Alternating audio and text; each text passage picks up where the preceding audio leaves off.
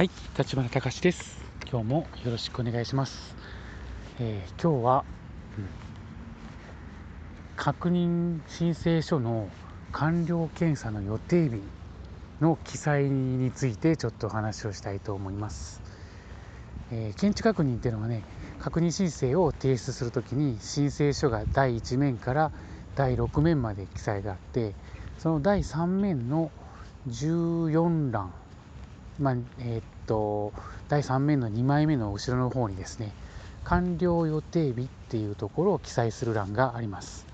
今日は、えー、そのことについてちょっとちょっとしたお話をしたいと思います。まあ大した話ではないんですけども、えー、ここには、まあ、当然完了あごめんなさい着工予定日を入れることになっているので、まあ、確認申請というのは大体、えー、通常の木造2階建ての住宅であれば1週間7日ですね。で、えー、特例なしって言って、えー、っと審査が結構大変な物件については今は35日えー、法的に、えー、一応行政に提出した場合にはですねそれぐらいの日数がかかりますよっていうふうに言われております。まあ、35日っていうのは1ヶ月ですよね。1週間と1ヶ月この2つに分かれてるんですけども、えー、確認申請を提出する時には当然記載は全て書いているんですけどもまあお客さんが大体どれぐらいが着工日かなっていうことで、まあ、ある程度想定して記載をしてくるんですけども、まあ、やっぱりよく出される方っていうのはもう大体決まってるので、えー、大体確認申請してから1週間ぐらいを予定日にする人もいらっしゃれば、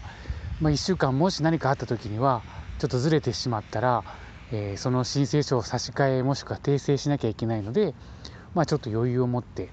もう1週間延ばすとか23日延ばすっていう方も当然いらっしゃいます。まあ、正解は当然降りてみないとわからない確認が降りるって言わないですね交付してみないとわからないので、えー、まあ皆さんそれぞれ何か思惑があって記載をしてるんだと思うんですけどもこれはあの提出する側の意見ですね。で私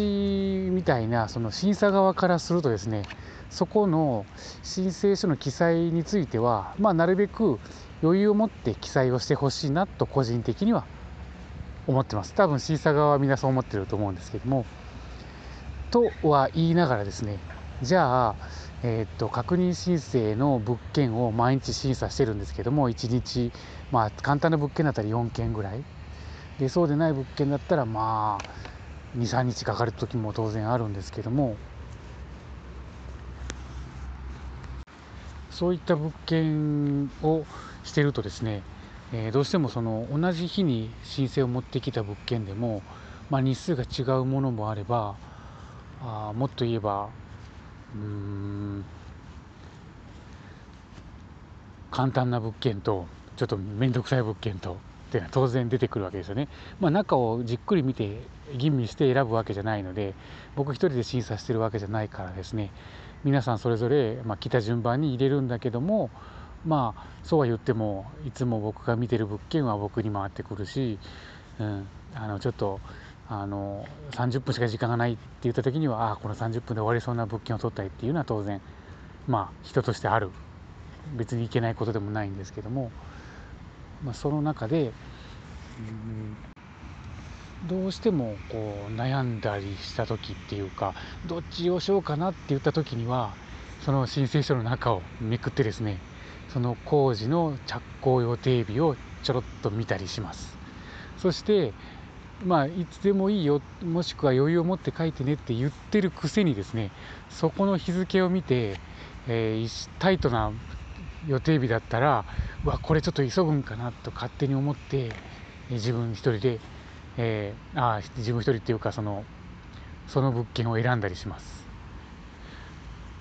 で1週間ぐらい余裕があるとまあ本当は違うんですよ。おそらく、うん、あの訂正したくないとか。